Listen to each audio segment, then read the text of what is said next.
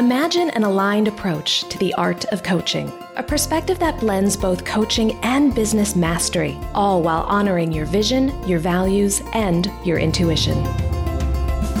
Welcome to the Coach with Clarity podcast. I'm Leisha McDonough, an ICF credentialed coach, former therapist, and mentor for intuitive coaches and healers. I'll be your guide as you cultivate both the skill set and the mindset needed to transform your clients' lives and your own. Are you ready to be a coach with clarity? Then let's go. Well, hi there, my friend. Welcome to the Coach with Clarity podcast. My name is Leisha McDonough, and at the time that this episode airs, it will be November 2nd, 2020, which means that if you're listening the day that this drops, tomorrow is Election Day in the United States. This is a really big day. It is hopefully the culmination of a very extended election season.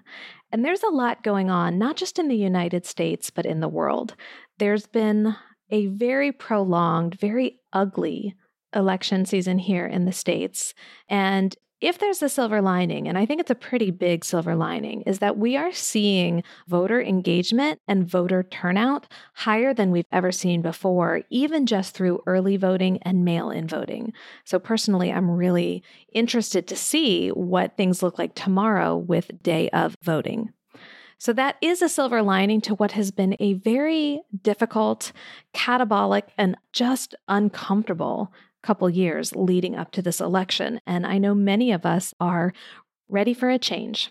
But the fact is that there's a lot that we don't know yet. We don't know if we will know for sure who the President of the United States is tomorrow or next week or the week after that. This could be a very prolonged experience. And while I recognize that this is a little United States centric, this does have a ripple effect. And even if you are not in the United States or you're not American, this affects you too, because we are a global society. And what happens with one country certainly affects others. So, whatever happens tomorrow or the week after or the month after will have a significant effect on our entire world. And the fact is, we have to sit with that uncertainty and we have to come to terms with the fact that we may be sitting in the unknown for a while. And, you know, if the election here in the United States was the only big news going on, perhaps we could all comfortably cope with that. But we've got a bit of a one two punch going on right now with coronavirus. Many states and countries are starting to see a second wave or a second peak of cases. We're seeing more people diagnosed every day, and unfortunately, we are experiencing more deaths every day as well. And so, a global pandemic certainly brings a great amount of uncertainty as well. And it's hard because while we can take some measures to reduce our risk of contracting or spreading the virus, such as wearing your mask, washing your hands, and following social distancing guidelines, the fact is there's still a lot unknown about this virus. We don't know how long it's going to last. We don't know when a vaccine will be available, and when it is, if it will be a one and done or if we'll have to take it annually like we do with influenza. We don't know how the coronavirus will affect people we love, people we care about. We may not know how it will affect our business or our careers. Some of us have already experienced some short term effects, and maybe we're concerned about long term effects. Many of us have also lost people that we love and care about deeply to this virus. So there's a lot of grief and pain and uncertainty and unknown with this pandemic. So, when we have that combined with the election here in the US, combined with the day to day stressors and struggles that so many of us face, it can feel really overwhelming. And the fact is, I feel like I'm living in a time where I have had to deal with the unknown and with uncertainty more than I ever have before. I suspect that many of you may feel the same way, and I suspect your clients feel the same way too.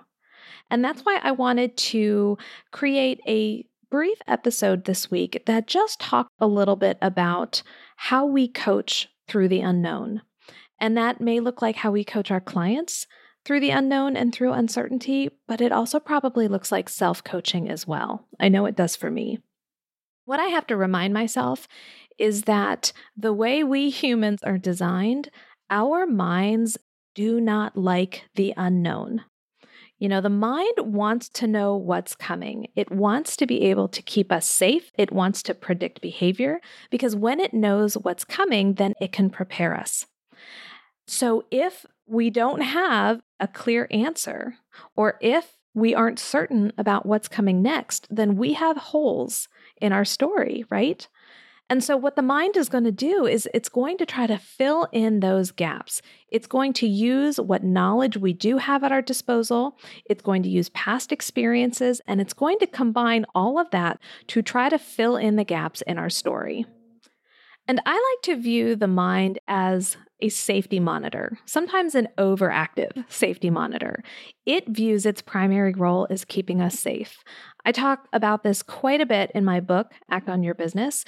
Basically, the mind wants to make sure that it has planned for every possible outcome. And so we can be prepared no matter what happens. That's why, when it is filling in the gaps in these stories, when we are sitting in the unknown, the default tendency is for our mind to go to the worst case scenario. It's going to fill in the gaps of those stories with what could go wrong. Because if we know what could go wrong, then we can prepare in advance, and then the mind thinks that we're going to be okay.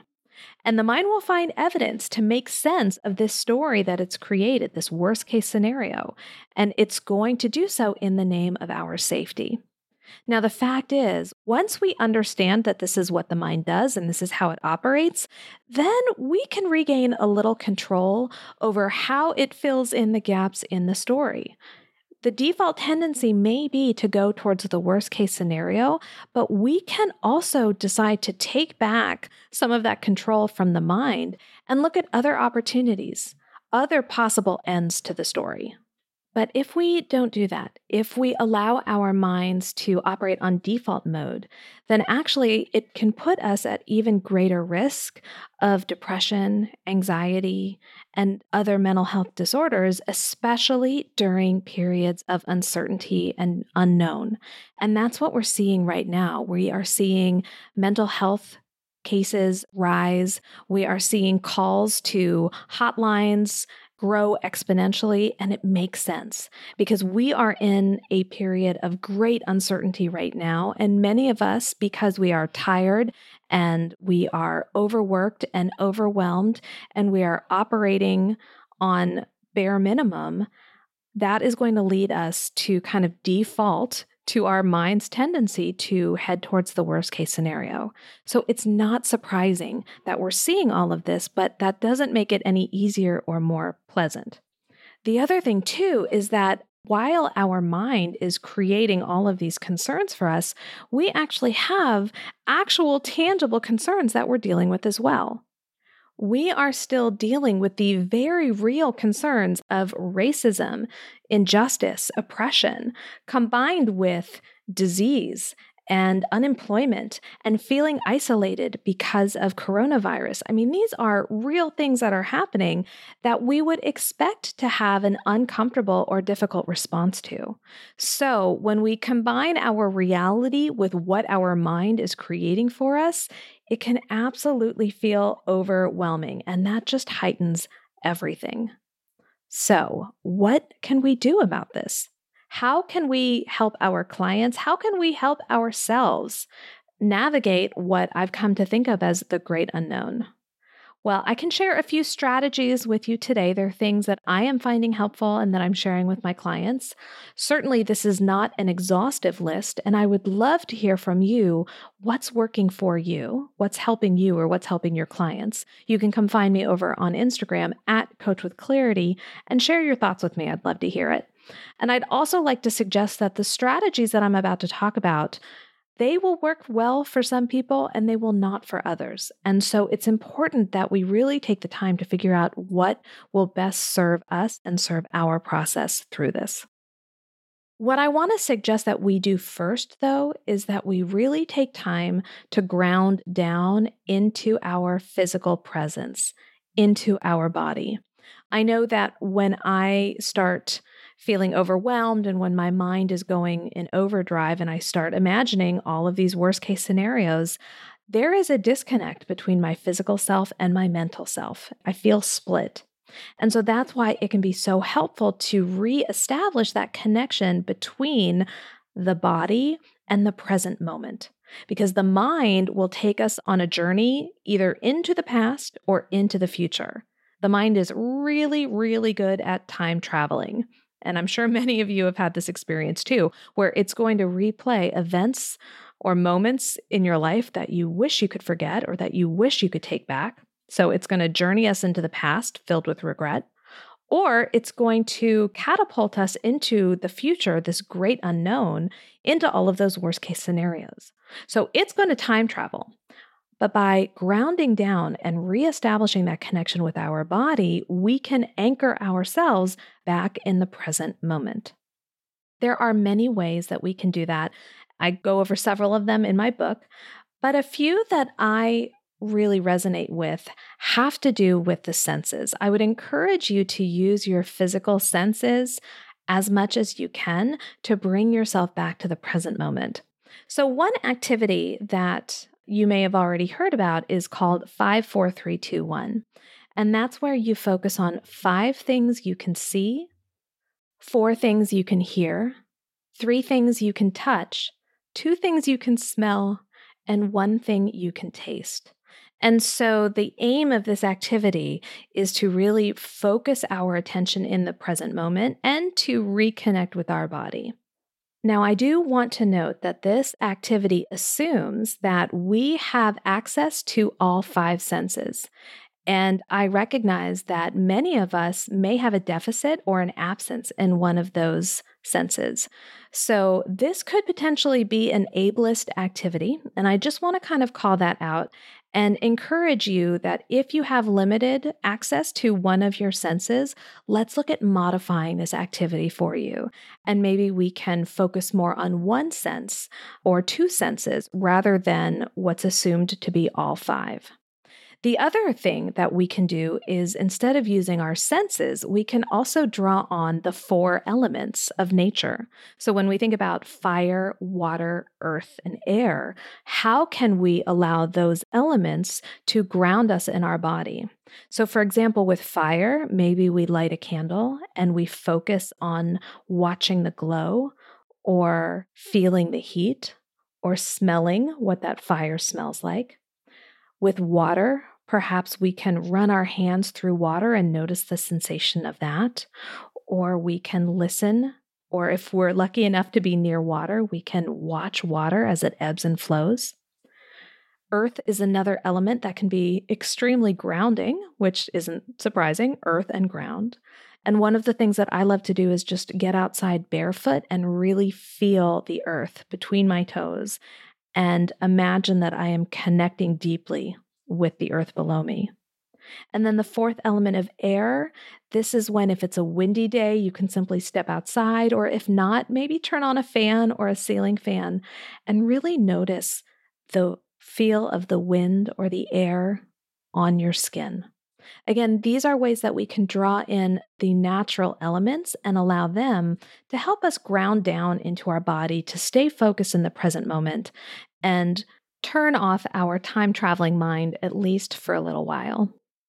Now, another piece that you may want to incorporate in with your grounding activities are intentional breathing.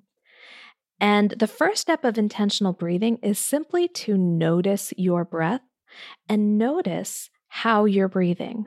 I don't know about you, but when I start to feel anxious or overwhelmed, and then I stop and I notice my breath, I find that it's very short, it's very shallow, and that's not great for getting oxygen to the brain or promoting blood flow. But then once I notice it, the very act of noticing my breath is often enough to change it.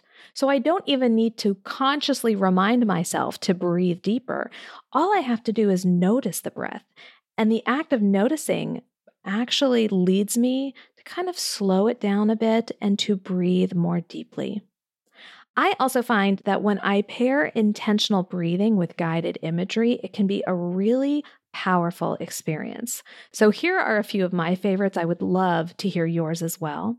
But I will often imagine that as I'm breathing in, I am bringing fresh air into my mind, almost like when you open a window and you just allow that cool, crisp, clean air to come in and refresh everything.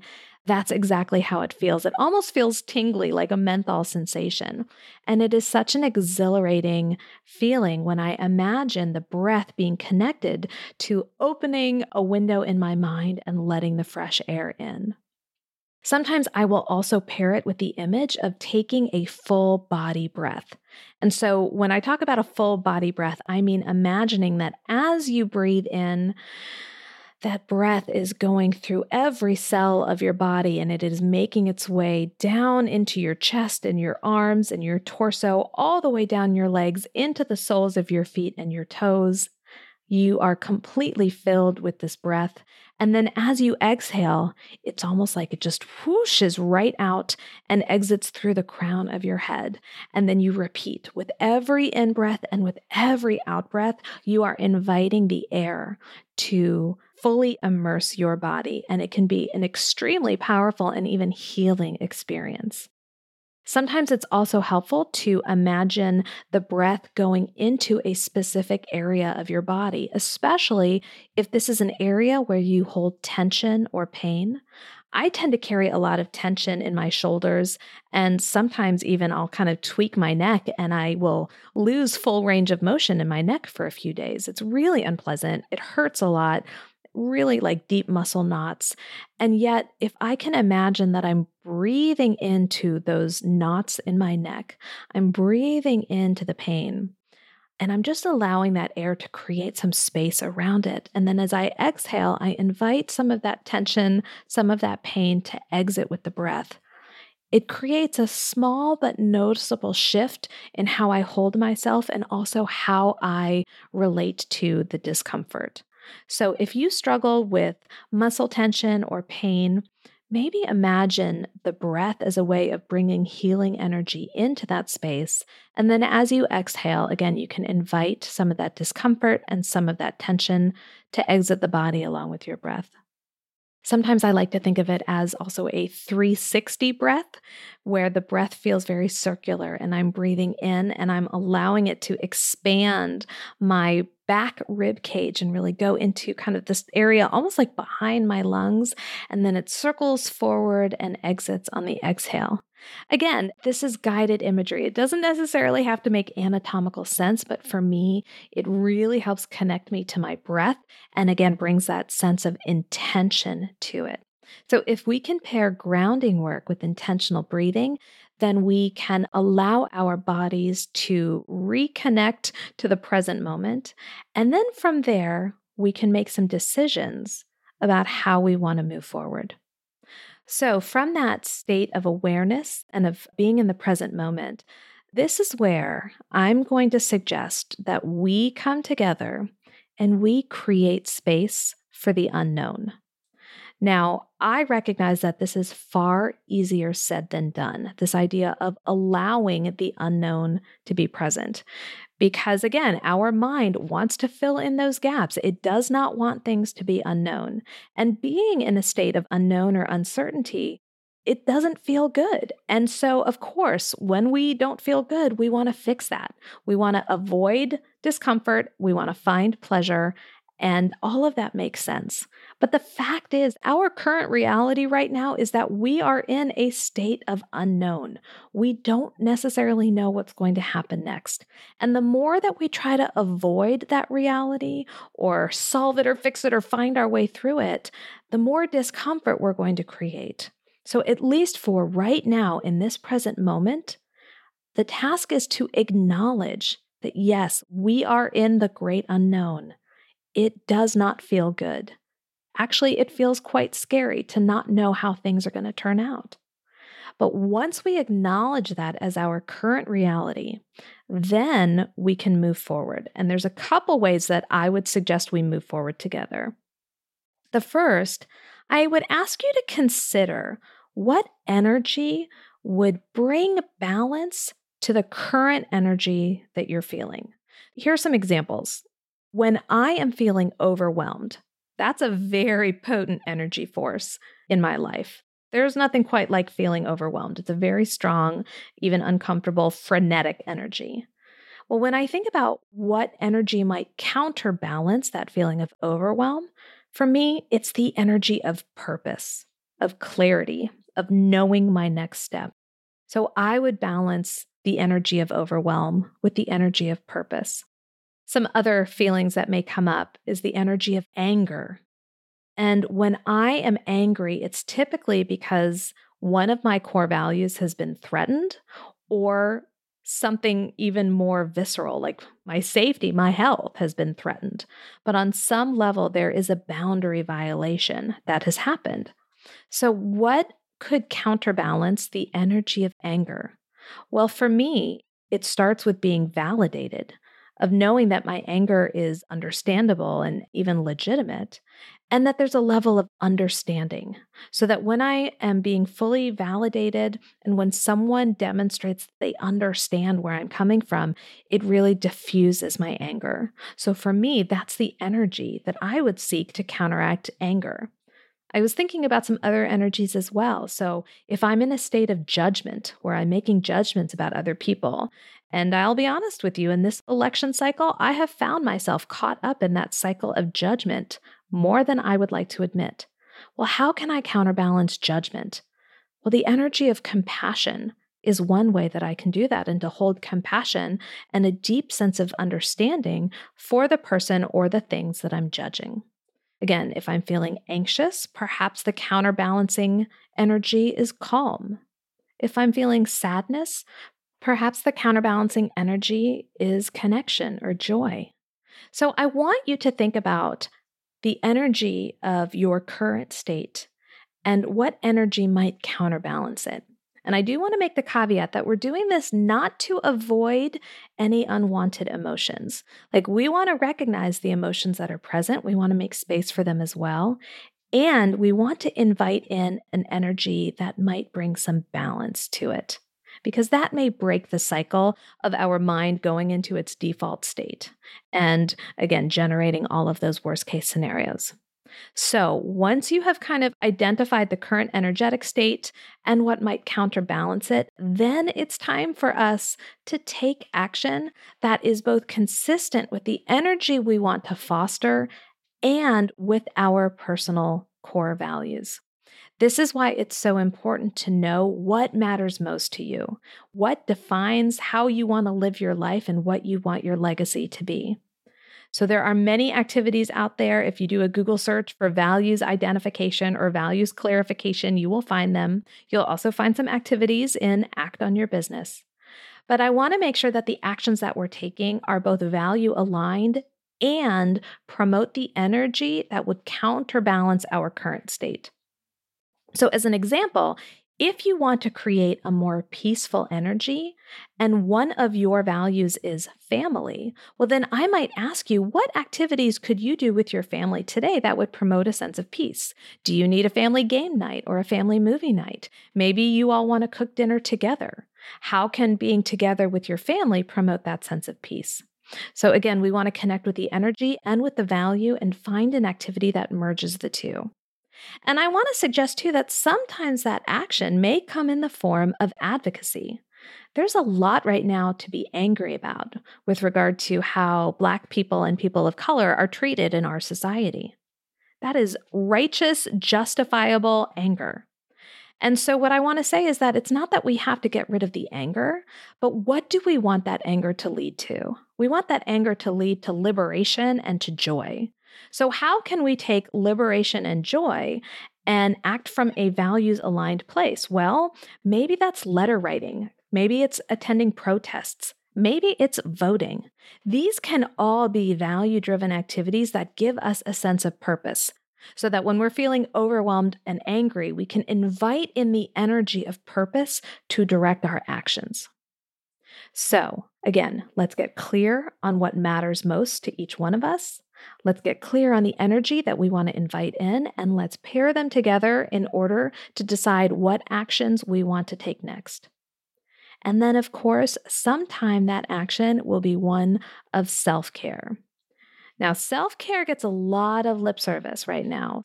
I can't tell you how many memes I've seen or Instagram posts about bubble baths and chocolate and massages. And don't get me wrong, I love a good massage and I will never turn down chocolate.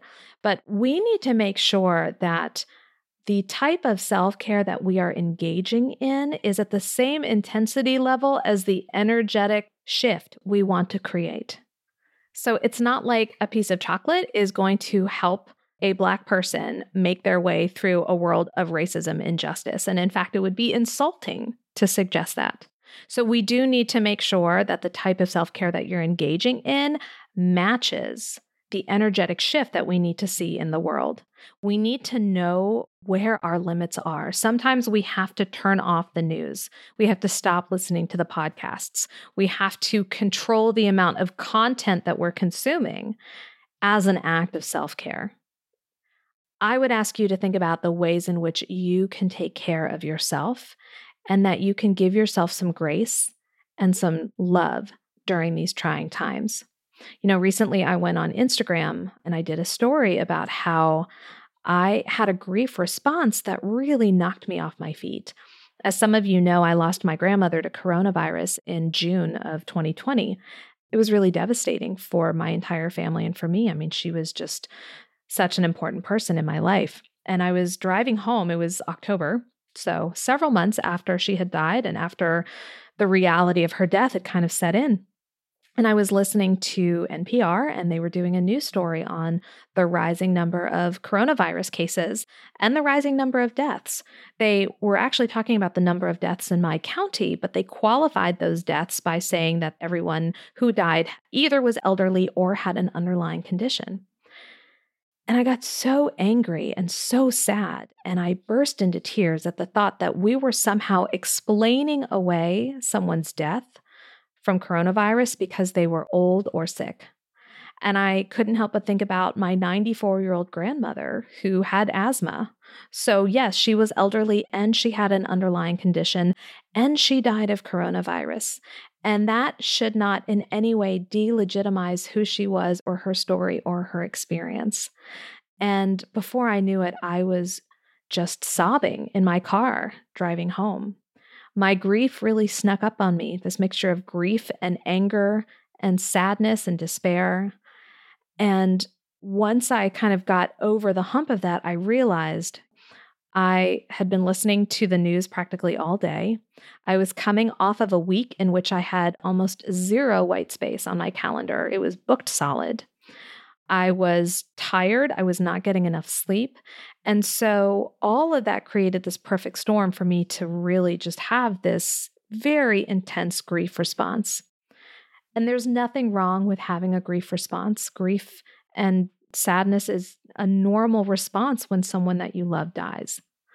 And I realized that I had not been taking very good care of myself. I had been really running on all cylinders. I had not been prioritizing rest. I was over consuming news and other content, and it was not serving me.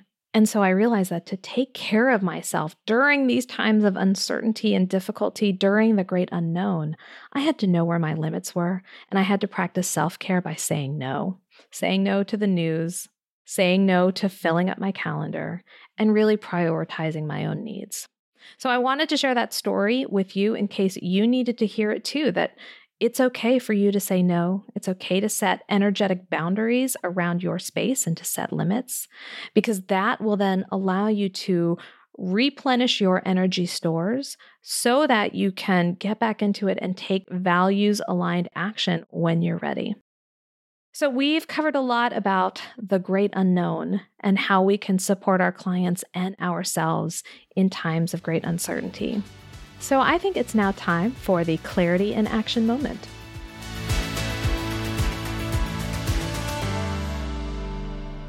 This week's Clarity in Action moment is brought to you by the Coach with Clarity membership. As a podcast listener, you know that being a great coach means providing extraordinary coaching for your clients while growing your coaching business and increasing your impact. Trying to do all of this all by yourself, all at once, can feel totally overwhelming, but it doesn't have to be. And that's where the Coach with Clarity membership comes in. Every month, you'll experience hot seat coaching, Q&A sessions, and trainings from industry experts designed to help you grow your skills as a powerful coach and as a savvy business owner. But the real magic is in our diverse community of intuitive, heart centered coaches cheering you on every step of the way. You'll also get immediate access to the Coach with Clarity Toolkit, a growing resource library of templates, guides, and bonus courses. It even includes an attorney prepared coaching contract that you can use with your one on one clients. And because the membership is accredited by the International Coaching Federation, you can receive up to 39 continuing coach education hours every year at no additional cost. So, if you want to ditch the overwhelm and embrace an aligned approach to the art of coaching, then go to coachwithclarity.com/membership to learn more and join today. Because you're ready to become a coach with clarity.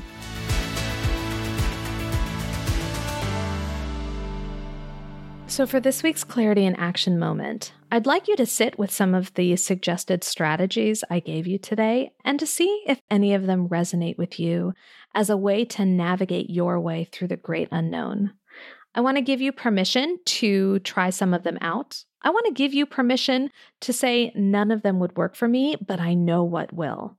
And I would love to hear from you as to what will support you best through this time of great uncertainty. How can you take action in your life today to protect your energy and to help you navigate the great unknown? Let me know over on Instagram at Coach with Clarity. You are welcome to send me a direct message. I will definitely reply because I want you to know that I'm here to support you, that this community is here to support you, and that even though it's uncomfortable and scary to face so much uncertainty, we are together in this. And there is power in numbers. There is power in getting through this together. So I am with you, my friend. So reach out to me on Instagram at Coach with Clarity and let me know how I can support you. And if you are listening to this on Monday, November 2nd, tomorrow is election day. If you have not already voted, either by mail or early, and if it is safe for you to do so, I want to encourage you to get out there and vote.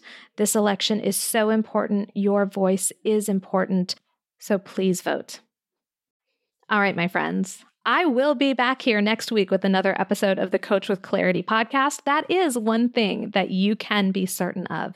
And actually, we are about to start a three part series all about group coaching. I am so excited to dive into this with you because I have been getting so many questions about how to start a group program. So, you're going to hear directly from me. I'm going to bring on a guest expert who really is the go to person when it comes to designing a thoughtful group program. We're going to have a great few weeks together. So, until then, my name is Lee Chaix McDonough, and I am reminding you to get out there and show the world what it means to be a coach with clarity.